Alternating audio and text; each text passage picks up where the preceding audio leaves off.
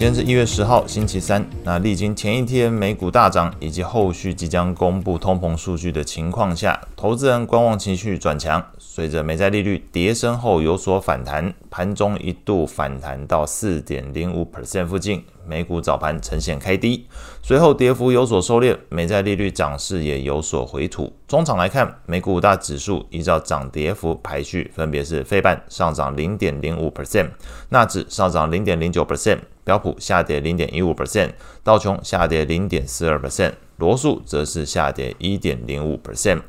美股七雄涨跌互见，NVIDIA 续涨一点七 percent，股价再创历史新高。亚马逊股价上涨一点五二 percent，Google 上涨一点四四 percent，两档股票涨幅都超过一 percent。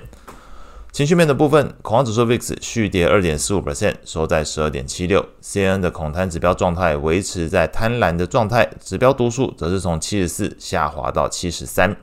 类股部分，涨幅前三名分别是科技类股上涨零点二五 percent，必需消费上涨零点二四 percent，通讯服务上涨零点一三 percent。领涨股票包含 AMD 上涨二点一一 percent，好事多上涨零点八三 percent，Google 上涨一点五二 percent。整体盘面上，大型股反弹这个议题还是持续发酵。纳指 ETF、标普成长股 ETF，还有标普五十 ETF 是观察清单里面唯三上涨的 ETF 清单呃个股。那中概股的部分表现是依然相对低迷，MSCI 中国 ETF 下跌一点四一 percent。中国金融指数 ETF 下跌一点二二 percent，两档观察的这个中概股 ETF 跌幅都是呃续跌超过一点二 percent 的一个幅度。其他消息的部分传出，美国 SEC 是批准了多档比特币 ETF 上市交易，那推升比特币币。这个一度上探到四万七千九百点美元美元美元之上，四万七千九百美元之上。那与此同时，那之前大家热门交易的这个加密货币的交易平台 Coinbase 股价则是下跌四点六六 percent，盘后是续跌二点八六 percent，显然并没有随着比特币 ETF 被批准上市而受惠。美债利率的部分，美国十年期公债利率是下降了二点六六个基点，收在四点零一九 percent。两年期利率上升零点四二个基点，收在四点三七 percent；三十年期利率下降零点八六个基点，收在四点一八六五 percent。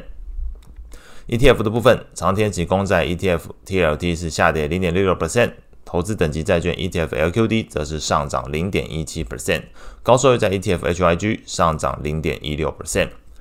外汇市场部分，美元指数是上涨零点三二 percent，收在一零二点五四。那主要货币之中，瑞郎的变动幅度最大，贬值零点五三 percent，收在零点八五。其次是澳币，贬值零点四九 percent，收在零点六六八五。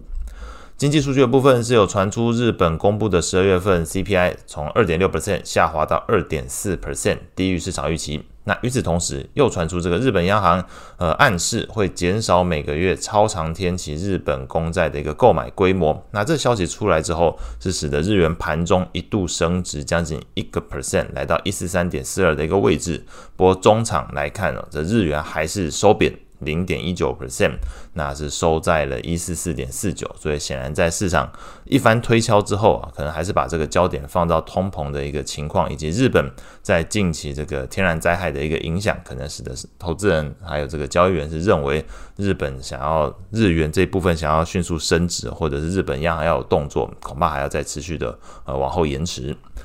后续的关注焦点包含的经济数据是呃美国的 CPI 跟 PPI，那分别是礼拜四跟礼拜五公布。那日本呃中国的话则是也会公布 CPI 跟 PPI，不过基本上集中在这个礼拜五一天之内就公布完毕。那以上是今天所有内容，祝大家有美好的一天。